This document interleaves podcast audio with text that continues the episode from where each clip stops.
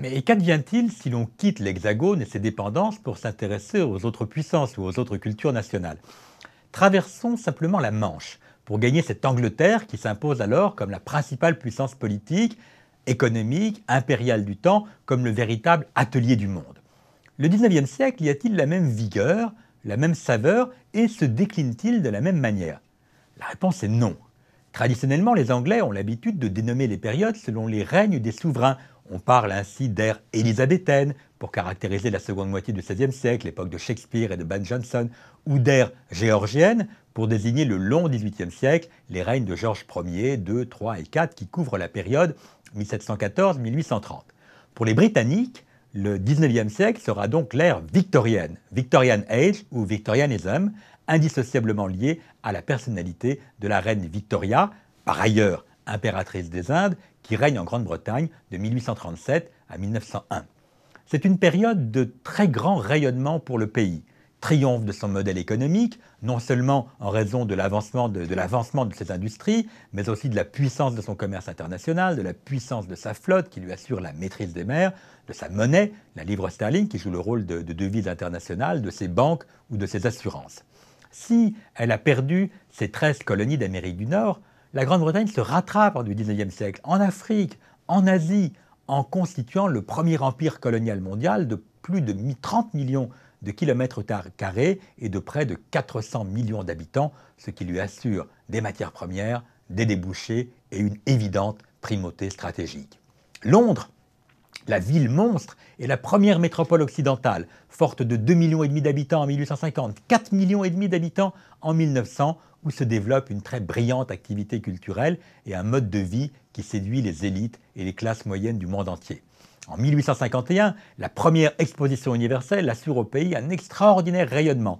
Le fameux palais de cristal, édifié à Hyde Park par l'architecte et paysagiste Joseph Paxton, symbolise la supériorité industrielle et technique du Royaume-Uni véritable vitrine de l'économie nationale, la Great Exhibition était une manifestation de puissance autant dirigée vers l'intérieur, c'est-à-dire pour associer les masses à une opération spectaculaire de pédagogie, que vers l'extérieur pour signifier au monde la puissance d'un modèle.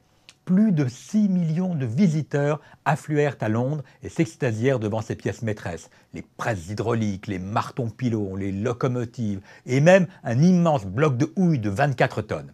Quelques années plus tard, les jubilés d'or de la reine Victoria en 1887, puis son jubilé de diamant en 1897, sont encore l'occasion d'exceptionnelles cérémonies où triomphe la grandeur du pays. Mais le victorianisme n'est pas seulement cette affirmation de puissance. Il passe aussi par la célébration de valeurs, par la célébration d'un mode de vie où domine l'esprit de sérieux et l'esprit d'initiative prôné par la philosophie utilitariste, prôné par le puritanisme religieux des anglicans, mais aussi des églises dissidentes, la théorie des sphères séparées qui fait euh, de la femme l'ange du foyer, mais une mineure sociale, le double standard de la morale et de la répression sexuelle. Que cette civilisation ait eu ces zones d'ombre, la misère qui gangrène les slums, les workhouses, euh, les crimes et la violence sociale, la situation en Irlande qui est catastrophique, l'omniprésence de l'alcoolisme et de la prostitution, tout ça est bien connu, mais tout cela ne contribue pas finalement à diminuer les attraits de ce grand siècle britannique. Même si le début du XXe siècle marque un rejet assez brutal de la période, surtout parmi les élites intellectuelles, le rayonnement euh, du, du victorianisme redevient rapidement un motif de fierté en Grande-Bretagne. On se souvient par exemple des déclarations radiophoniques de Margaret Thatcher en 1983, vantant les valeurs et les vertus du temps de sa grand-mère. Honnêteté, travail, morale, propreté, self-respect, fierté nationale. Depuis, les Victorianas souvenirs, objets, vêtements imaginaires sont en Angleterre et dans le monde entier un fructueux marché qui nourrit les industries culturelles, le cinéma ou la mode steampunk. On perçoit bien dans ces conditions et en dépit des zones d'ombre de l'époque que l'ère victorienne signifie quelque chose de bien différent que le XIXe siècle. Les historiens sont bien entendu plus rigoureux. Ils invitent à distinguer des époques et des phases distinctes. On parle ainsi d'early Victorianism, pour évoquer les années difficiles de crise économique, de tensions sociales. C'est notamment la grande période du chartisme, le grand mouvement ouvrier anglais, qui caractérise les premières années du règne de Victoria, notamment la décennie 1840.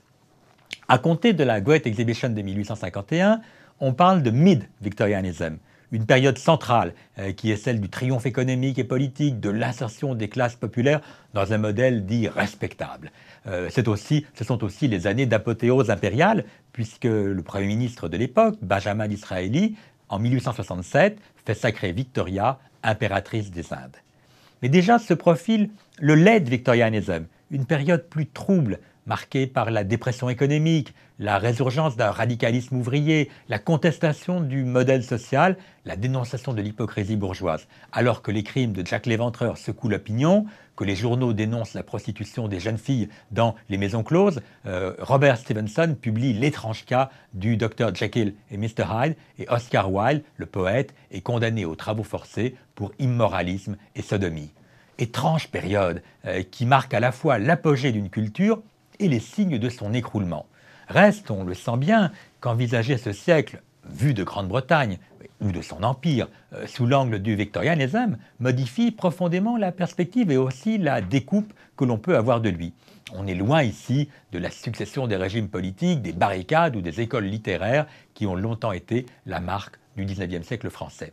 Et il est évident que si l'on prenait d'autres exemples, hors de France, ceux par exemple d'une Allemagne ou d'une Italie morcelée qui accèdent à l'unité entre 1859 et 1871, ou encore ceux des jeunes États d'Amérique latine qui gagnent leur indépendance au tout début du XIXe siècle et qui s'efforcent difficilement de mener des politiques autonomes, ou encore euh, celui d'un Japon qui décide brutalement, à la fin de l'ère Tokugawa en 1867, de prendre le chemin de la modernité occidentale, ce sont toutes nos certitudes sur l'identité du XIXe siècle qui commencent à vaciller.